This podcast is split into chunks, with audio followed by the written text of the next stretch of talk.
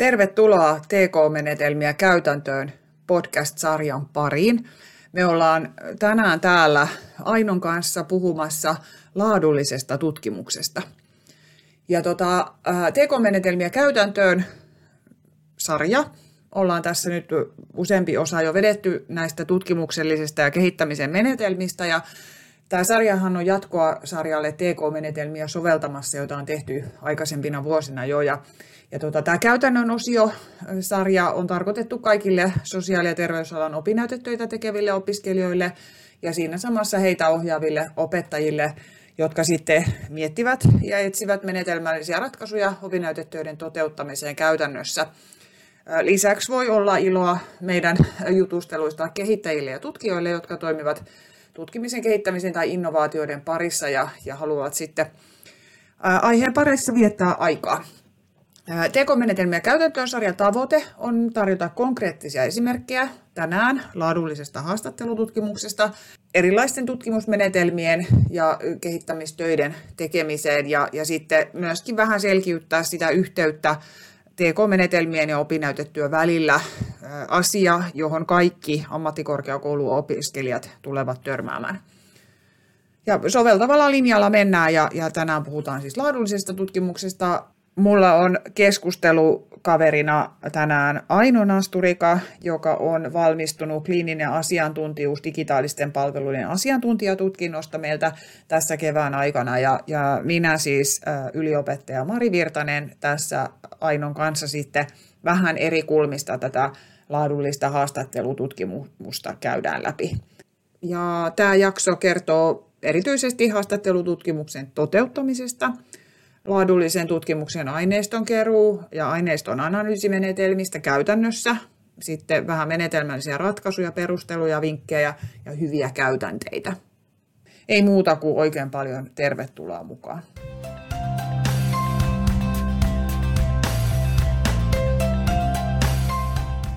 Tervetuloa Aino. Kiitos tosi paljon, kiva olla täällä. Ihan mahtavaa, kun tulit. Tänään me puhutaan sun opinnäytetyöstä, erityisesti niin kuin menetelmällisistä näkökulmista. Sun työn aihe on röntgenhoitaja laadukkaana perehdyttäjänä radiologialla, ja sen voi lukea kokonaisuudessaan Teseuksesta, ne, joita se työ niin kuin sisällöllisestikin kiinnostaa, mutta tota, tässä hetkessä niin puhuttaisiin enemmän niistä menetelmällisistä valinnoista. Yes. Ja tota, sä oot tehnyt äh, tämän työn äh, laadullisena työnä, tämä on ollut haastattelututkimus, niin kerrotko nyt, ennen kuin mennään tuohon, niin kerro vielä vähän, että äh, vähän sun taustasta, lyhkänen, ja sitten tästä aiheesta, miksi tämä aihe ja miksi laadullinen tutkimus. Jes, eli mä oon röntgenhoitaja pohjakoulutukselta ja tehnyt reilu kymmenen vuotta nyt röntgenhoitajatöitä. Ja aloitin tosiaan opinnot tuossa parisen vuotta sitten täällä YAMKissa. Ja itse asiassa silloin, kun syksyllä mä aloitin nämä opinnot, niin mulla ei ollut kyllä minkäännäköistä havaintoa siitä, että mistä aiheesta mä tekisin opinnäytetyön. Oli muutamilta opiskelukavereilta tai vanhoilta työkavereilta kuullut, että valitse sitten aina sellainen aihe, joka kiinnostaa, että se on niin laaja se opinnäytetyö niin kuin prosessi, että, että on kivempi tehdä sitä. Ja mä mietin, että ei mulla ole kyllä mitään havaintoa, että mikä se voisi olla, mutta luojan kiitos. Lokakuussa Metropoliahan järjesti tämmöisen työelämäpäivän Zoomissa, ja siellä sitten ihan loppuiltapäivässä HUS esitteli sitten kaksi aihetta. Toista en edes muista ja toinen oli näinkin lyhyesti kuin perehdyttäjä radiologialla. Ja mä olin silleen, että ei vitsi, että toi on hyvä aihe ja Tomma haluu. Ja heti olin siihen yhteyshenkilöön sitten kontaktissa ja tapasin hänet kuukauden päästä tästä työelämäpäivästä. Ja keskusteltiin siinä sitten vähän siitä aiheesta siinä mielessä, että mitä he niin toivoisivat, että siinä olisi. Mulle annettiin tosi vapaat kädet, että siinä, siinä tota, aihiossa tavallaan luki, että voi tehdä kyselyä, määrällistä, laadullista, olisi kiva, jos olisi haastattelu, mutta ei ole pakko, tai kirjallisuuskatsaus. Mutta ehkä mä oon persoonana sellainen, että mä tykkään olla ihmisten kanssa tekemisissä, ja mä halusin saada nimenomaan röntgehoitajien äänen niin kuin kuuluviin. Ja sen takia sitten mä päädyin tähän haastatteluun ja sitten ihan tämmöisistä aikataulullisista syistä niin päädyin vielä tämmöiseen ryhmähaastatteluun, että saadaan niin kuin kerralla useamman ihmisen ääni kuuluviin.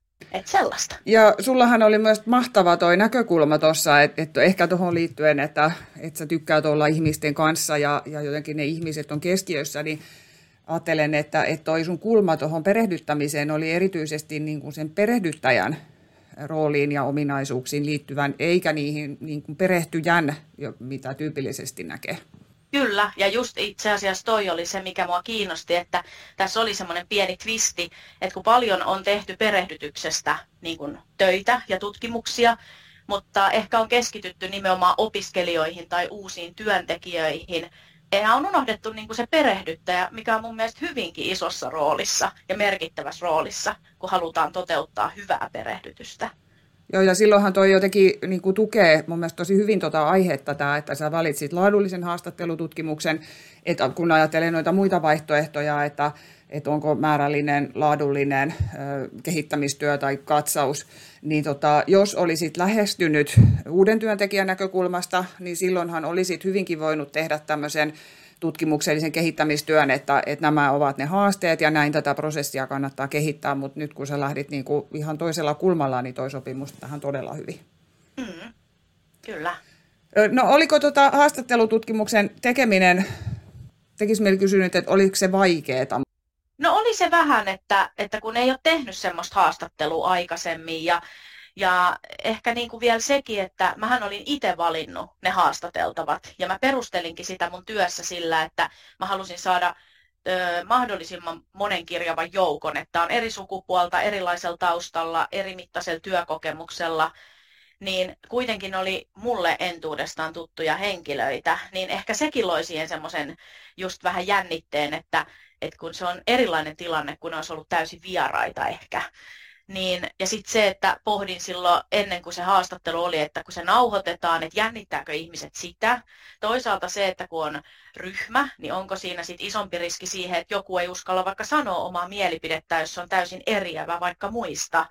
Ja sitten se, että tavallaan mä oon osa sitä keskustelua, mutta mä en saa kuitenkaan johdatella, niin, ja sitten kuitenkin pitää pysyä siinä niin kuin perehdyttäjän näkökulmassa, että tavallaan mä kuitenkin ehkä tavallaan johdattelen. Että et kyllä se oli haastavaa. Ja sitten kun ei ole koskaan aikaisemmin haastatellut, niin, niin kyllä se oli uusi tilanne. Joo, ja toihan on aika tyypillinen myöskin tilanne näissä ylemmän töissä, että, että siellä on kohde, kohdejoukkona se oma työyhteisö, ja ikään kuin, niin kuin tehdään tutkimusta tai kehittämistä siinä omaan työyksikön, joka aiheuttaa juuri näitä haasteita, mitä sä tuossa kuvasit.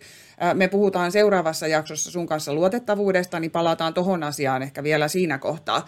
Mutta tota, mennään steppi taakse tuossa haastattelututkimuksessa, niin kolmessa vaiheessa aika tyypillisesti näitä tehdään. Et siellä on, on ideointi- ja suunnitteluvaihe, sitten on toteutuksen vaihe ja raportointivaihe. Niin kelaatko vähän noita vaiheita, että mitä näissä vaiheissa sun kohdalla tapahtui? Eli tosiaan silloin syksyllä, kun aloitin sen koulu ja lokakuussa oli se työelämäpäivä ja marraskuussa se tapaaminen, niin sitten oikeastaan tammikuussa lähti isompi vaihde. Eli oli tämä ensimmäinen idea-seminaari. Ja idea-paperistahan muodostuu suunnitelma ja suunnitelmasta loppujen lopuksi opinnäytetyö niin oikeastaan se ideapaperi, mikä mulla oli, oli hyvin semmoinen suppea raakille. Ehkä ajatuksen siemen voisi sanoa, että siellä oli vähän jotain, että mitä se voisi olla se mun tuleva työ. Mutta tota, ehkä isoin, isoin tota, homma oli siinä suunnitelmavaiheessa, koska tavallaan sehän luo kaiken sen perustan ja pohjan sille toteutusvaiheelle, että mitä sä ajattelit tehdä ja millä tavalla. Ja koen ehkä, että, että tota, isoin tai siis eniten töitä rupesin tekemään sen suunnitelman kanssa ehkä siinä toukokuun tietämillä. Mä olin luonut itselleni semmoisen aikataulun, että, että tota, siinä vaiheessa kun opettajat jää lomalle, niin mulla on tutkimussuunnitelma valmis. Ja se oli mun mielestä hyvä aikataulu ja suosittelen sitä kaikille, koska sitten on helpompi syksyllä niin kuin jatkaa siitä toteutuksesta. Joo, toihan on hyvä. Siis äh, suomalainen työelämä ja varmaan muuallakin maailmassa, niin sehän päättyy joulun ja juhannukseen, niin tota, siinä on niin kuin ne luontevat katkon paikat. Äh, tota, se, mitä mä ajattelen tai näen, että on aika niin kuin kriittinen osa tota, suunnitelmavaihetta, jos tekee teemahaastattelua, haastattelua, kyselyä, johon liittyy jonkunlainen runko mm. niin tota, on se tiedonhakuasia ja se tiedonhakuralli ja sitten niiden kysymysten tai teemojen johtaminen sen kirjallisuuden perusteella, niin haluatko siihen kommentoida jotain? Joo, eli siis yleisestihan voisi sanoa, että siinä tiedonhaussa varmaan monet kompastuu siihen, että niitä hakutuloksia tulee ihan valtavat määrät, ehkä tuhansia. Ja mulla taas se oli ihan päinvastoin. Mulla oli niin tiukkaan rajattu aihe, kun puhuttiin niin kuin kuvantamisesta, radiologiasta ja perehdytyksestä, niin mun hakutuloksia ei tullutkaan juuri mitään, että tuli ihan joku yksittäinen ja sitten olisiko isoin ollut joku 50, 60, ja sitten kun niitä lähti lukea otsikkotasolla, niin sieltä tippui yli 40 pois, ja loppujen lopuksi jäi vain kaksi, niin mullahan jäi niin kuin kuusi niin kuin validia lähdettä niin kuin käyttää siihen teoreettiseen viitekehykseen, joista kaksi oli vielä niin kuin tosi vanhoja lähteitä, mutta siinähän mä perustelin myös sitä, että ne tukee kuitenkin ehkä sitä teoriaa siinä, että niissä oli röntgenhoitajan näkemys. Mitä ei ehkä ollut kaikissa, koska mun oli pakko laventaa sitä, että saatiin enemmän niitä hakutuloksia, että puhut niin kuin, terveydenhuoltoon liittyen, että ei ollut pelkästään siihen kuvantamiseen tai radiologiaan. Joo, ja sekin on tosi tyypillistä. Joo. Et kun varsinkin kun ollaan näiden pienten erikojen kanssa tekemisissä, niin, niin on tosi tyypillistä, että joutuu niin laventaa sitä näkökulmaa sieltä. Että saa. Mutta tota, syntyykö näiden kuuden pohjalta sitten toi teemahaastattelurunko? Kyllä, ja sitten tämä on mun mielestä myös aika hauska, että varmaan joku muukin on kompastunut aikaisemmin tähän, mutta mähän olin ajatellut, että jes, että ihan mielettömän hyviä kysymyksiä, että näitä mä tuun kysymään. Ja sitten sun kanssa kun keskusteltiin, otettiin miittinkin, niin eihän, eihän mä voinut kysyä mitään niitä kysymyksiä, koska ne oli vaan mun mielestä hyviä kysymyksiä. Ja sitten tuli ilmi, että nehän pitää pohjautua siihen aiempaan tutkittuun tietoon ja sieltä johtaa ne teemat. Ja tota, sitten mä rupesinkin tekemään semmoista taulukkoa, missä mulla oli, niin kun, jos ajatellaan vaakatasossa, niin oli ensin tietenkin, että mikä tutkimus, kuka kirjoitti, sitten ne pääasiat ja tulokset, mitä sieltä löytyi. Ja sitten siitä mä johdin jonkun teeman, joka oli esimerkiksi vaikka perehdytyskoulutus ja pedagoginen osaaminen. Ja näin mä kävin jokaisen tutkimuksen steppi stepiltä läpi ja sain loppujen lopuksi viisi teemaa, jotka oli sitten ne, mitä, mistä me keskusteltiin haastattelussa. Eli kaikki pohjautui siihen aiempaan tutkittuun tietoon. Näin juuri, erittäin tärkeä asia. Ja tota, kuten sanoitkin, että aika moni muukin kompastuu tai moni muukin miettii tuota samaa asiaa, että miksi mä en voi kysyä niitä asioita, mitkä minä asiantuntijana tiedän. Ja tota, mä sanon aina, että, että se voi olla, että ne on just ne relevantit kysymykset, maailmanlaajuisesti relevantit kysymykset, mitkä sun päässä on. Mutta jos et ole, tai kun et voi olla ihan varma, niin kaiva ensin se maailmankirjallisuus ja johda sieltä sitten niitä teemoja. Kyllä. Ja sitten voit siellä pohdintaosiossa sitten vielä käydä läpi, että, että no itse olisin ollut vielä niin kuin sitä mieltä, että tämä olisi ollut tärkeä asia, onko joku muu miettinyt sitä samaa. Et näin niin kuin kun tehdään tutkimusta tai tutkimuksellisia töitä, niin aina ajattelen, että se on vähän niin kuin vaarallinen. Ei se ole kellekään kyllä oikeasti vaarallinen, mutta että se olisi vaarallinen ajatus, että, että, että minä niin kuin yksin osaisin kysyä juuri ne oikeat kysymykset. Mm-hmm. Ja sen oivaltaminen on niin kuin hienoa ja mä näen sitä niin kuin tässä ohjaajan roolissa niin kuin monta kertaa vuodessa, että, että okei, että ai näin ei voikaan, että okei se kuuluukin mennä tolla ja sitten on niin kuin lamppu syttyy. Yes, just näin. Yes, hienoa. Sitten sulla oli teemat. Kyllä. Ja tota, sitten siirryit toteutusvaiheeseen ja aloit järjestellä niitä teemahaastatteluja ja sitten toteuttaa niitä, niin mitäs niistä? Joo, eli sitten kesälomien jälkeen Tota, mä, mä haluan vielä sen sanoa, että mä hyödynsin kesäloman siihen tutkimuslupahakemukseen, koska siinä voi kestää tosi kauan. Mulla kävi hyvä tuuri ja kesti vain päivä tai kaksi, mutta tota, mulla oli aikaa sitten kesälomalla suunnitella ja aikatauluttaa tavallaan sitä seuraavaa vaihetta, eli tätä toteutusta. Ja sovittiin sitten tämän viiden röntgenhoitajan, jota haastattelin heidän esimiehen kanssa, että syyskuussa tehdään sitten tämä haastattelu. Me varattiin siihen tunnin verran aikaa ja tota, semmoinen neu- neuvotteluhuone. Ja ei, ei siinä mitään. Istuttiin pyöreen pöydän ääressä ja meillä oli nauhuri siinä ja mä olin tulostanut isolle A4 isolla fontilla ne viisi teemaa. Ja heille oli lähetetty jo etukäteen siis tieto, että mistä me keskustellaan, että ei tullut ihan puskista. Ja siinä me sitten tunnin verran juteltiin ja kaikki sai äänensä hyvin kuuluviin ja siinä oli tosiaan haasteena se, että välillä se lipsahti se keskustelu siihen, että kun mä ajattelen sitä opiskelijaa tai uutta työntekijää, sit yritin aina kasata sitä, että ei kun nyt keskitytään niin kuin minuun itseeni perehdyttäjänä. Ja... Mutta joo, että haastattelu kesti sen tunnin ja mä olin suunnitellut aikataulun sille, että samana päivänä mä rupesin sitten litteroimaan sitä ääninauhaa, eli muuttamaan tekstimuotoon sitä kaikkea ääntä, mitä mulla oli. Ja paljon, paljon siitä tuli tekstiä? No sitähän tuli seitsemän ja puoli sivua ja se oli yllättävän nopeata se litterointi, kun mä olin jotenkin kuullut kaikkia kauhutarinoita, että se on niin raskasta ja siinä kestää niin kauan. Niin ei mulla kyllä mennyt siinä kuin pari semmoista iltaa. Tai aina pieni pätkä ja kirjoitin ja stoppia, taas kuuntelin ja stoppia kirjoitin ja se meni aika jouhevasti ja aika kivasti. Joo ja nykyään hän voi siis itsekin litteroin äh, ohjelmistoilla, esimerkiksi Wordin pilviversiohan tekee litteraatin hienosti, kun sinne vetää ton, ton ääninauhan. Joo. Äh, mutta sepä ei suomen kielellä nyt ihan toimikaan, vaan sitten en tiedä kummas menee enempi aikaa, että korjata sitä sen litteroimaa vai se, että kirjoittaisi itse. Että se on vähän niin kuin apiors, mutta toi oli mahtava tollainen niin kuin positiivinen puhe siitä, että älkää, älkää pelätkö litterointia, että se on ihan ok ja sen ihminen pystyy niin kuin järjellisessä ajassa tekemään. Joo, mun mielestä se oli kyllä aika nopeeta. En tiedä, onko sitten nopea kirjoittaja, mutta kuuntelin aina muutaman sanan kerralla ja stoppia kirjoitin ja sitten taas play ja stoppia kirjoitin. Niin se meni kyllä yllättävän nopeasti.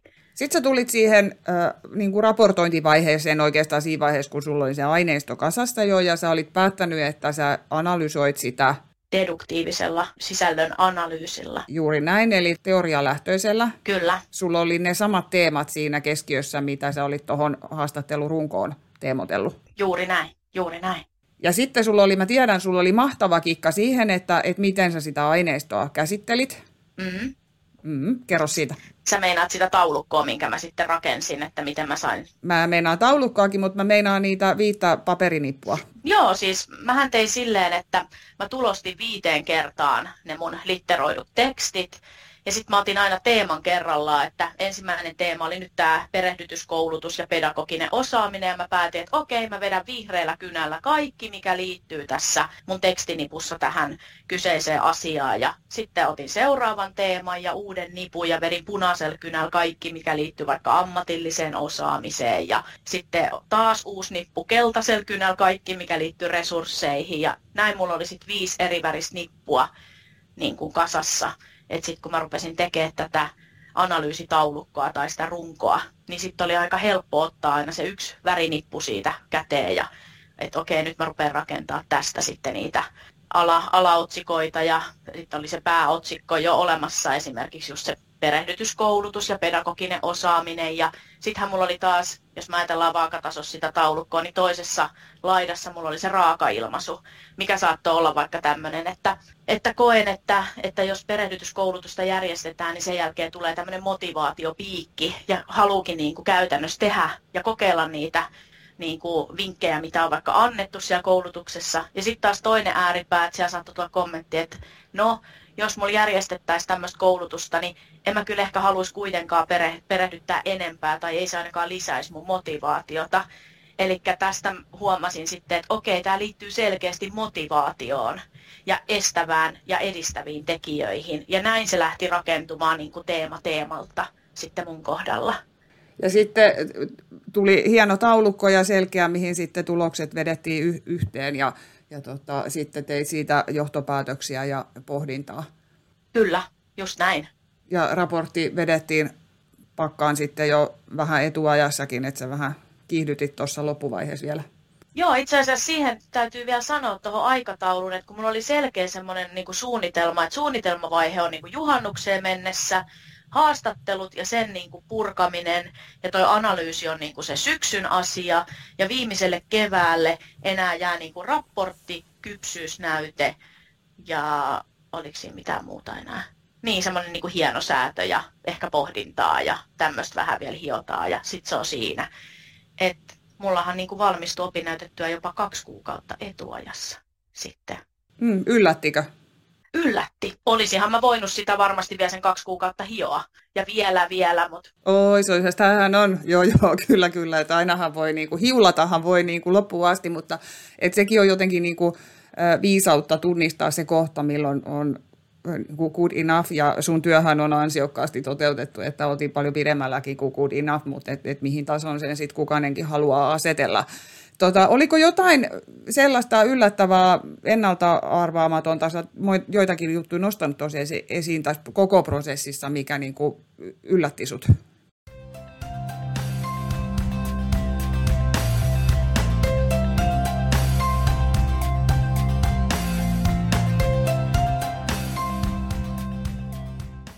No ehkä se, että silloin kun aloitti näitä opintoja, niin mä pidin kyllä tuota opinnäytetyötä tosi isona semmoisena mörkönä, että miten tästä selvitään ja, ja se kuulosti jotenkin tosi vaativalta ja isolta. En halua vähätellä millään tavalla sitä, mutta sitten jotenkin mua ehkä helpotti se, että kun mä ajattelin, että okei, tämä on kirjallinen tehtävä siinä, missä mikä tahansa muukin, mutta tämä on vaan vähän laajempi.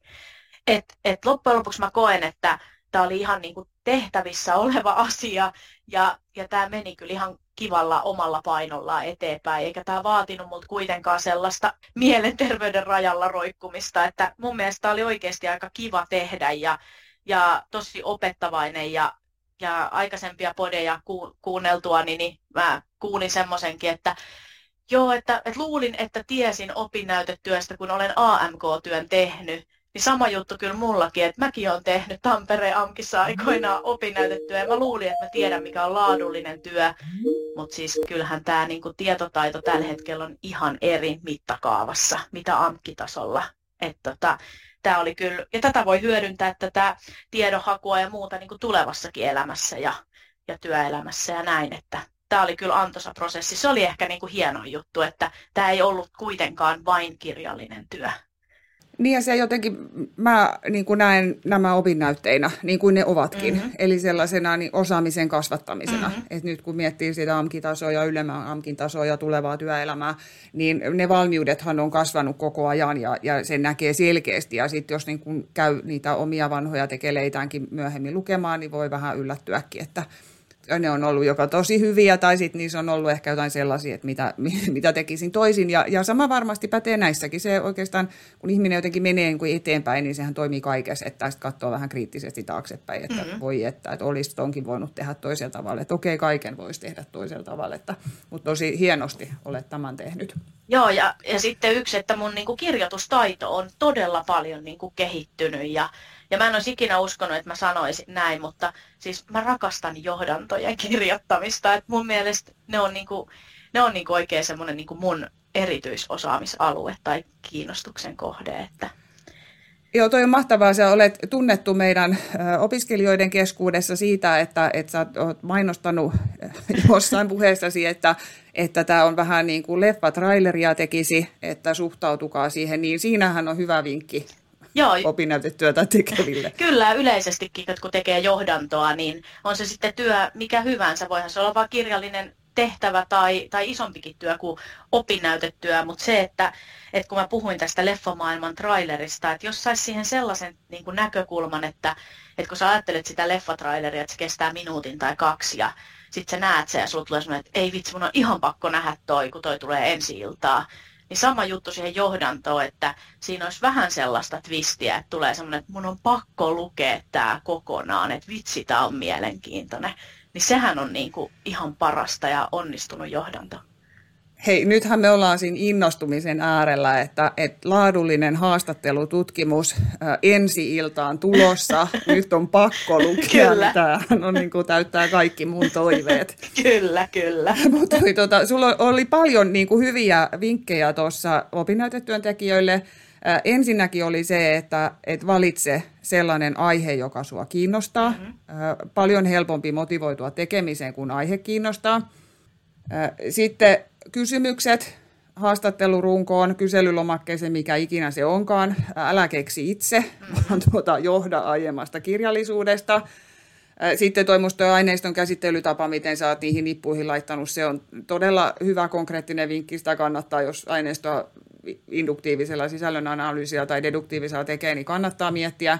Ja sitten toi, mikä vielä tuossa tuli loppuun, että Että se oma suhtautuminen siihen työhön Mm. ja siihen kokonaisuuteen, niin silläkin on hirveä merkitys. Tuleeko vielä viides vinkki konkreettinen tässä hetkessä mieleen? Että... No sitten mä sanoisin ehkä, että mulla oli ehkä se valttikortti, kun sun kanssa yhdessä tätä, tätä tehtiin, niin että jos on mahdollista hyödyntää näitä tämmöisiä niin kuin one-to-one Zoom-palavereita, niin ne, ne niin kuin työntää sitä opparia aika nopeasti eteenpäin, minkä mä huomasin, että jos mä olisin jättänyt sen vaan niihin seminaareihin, niin neljä viikkoa on pitkä aika istua vaan niin kuin sormisuussa ja miettiä, että näitä mä sitten kysyn kolmen viikon päästä.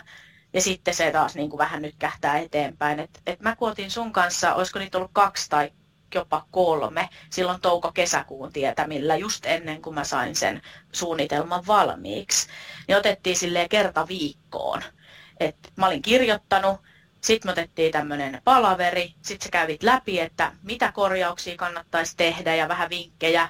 Sitten kauheasti kirjoittelin pari-kolme päivää niin kuin niitä asioita, palautin, taas otettiin, korjattiin. Niin siis muutamassa viikossahan tapahtui ihan siis valtava muutos. Et jos on mahdollista järjestää tämmöisiä yks- yksityiskeskusteluita ohjaavan opettajan kanssa, niin kannattaa ehdottomasti hyödyntää. Että se tyrkkää sitä opparia aika nopeasti eteenpäin.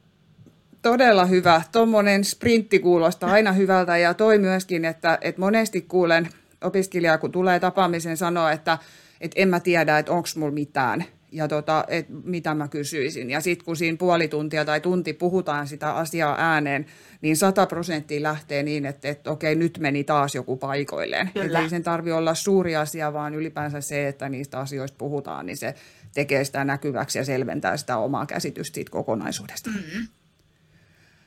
Mahtavaa. Kiitos Aino, No kiitos Mari.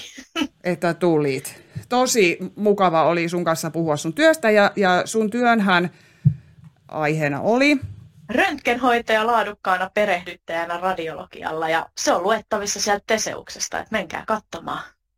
juuri näin. Koko työ luettavassa siitä ja löytyy myöskin linkkinä tästä podcastin alta. Ja, ja tota, kiitos sulle, joka siellä linjalla kuuntelet meidän tutkimuksellisia höpinöitä, niin pysy ihmeessä kuulella. Me jatketaan ihan kohta luotettavuuden pariin. Yes.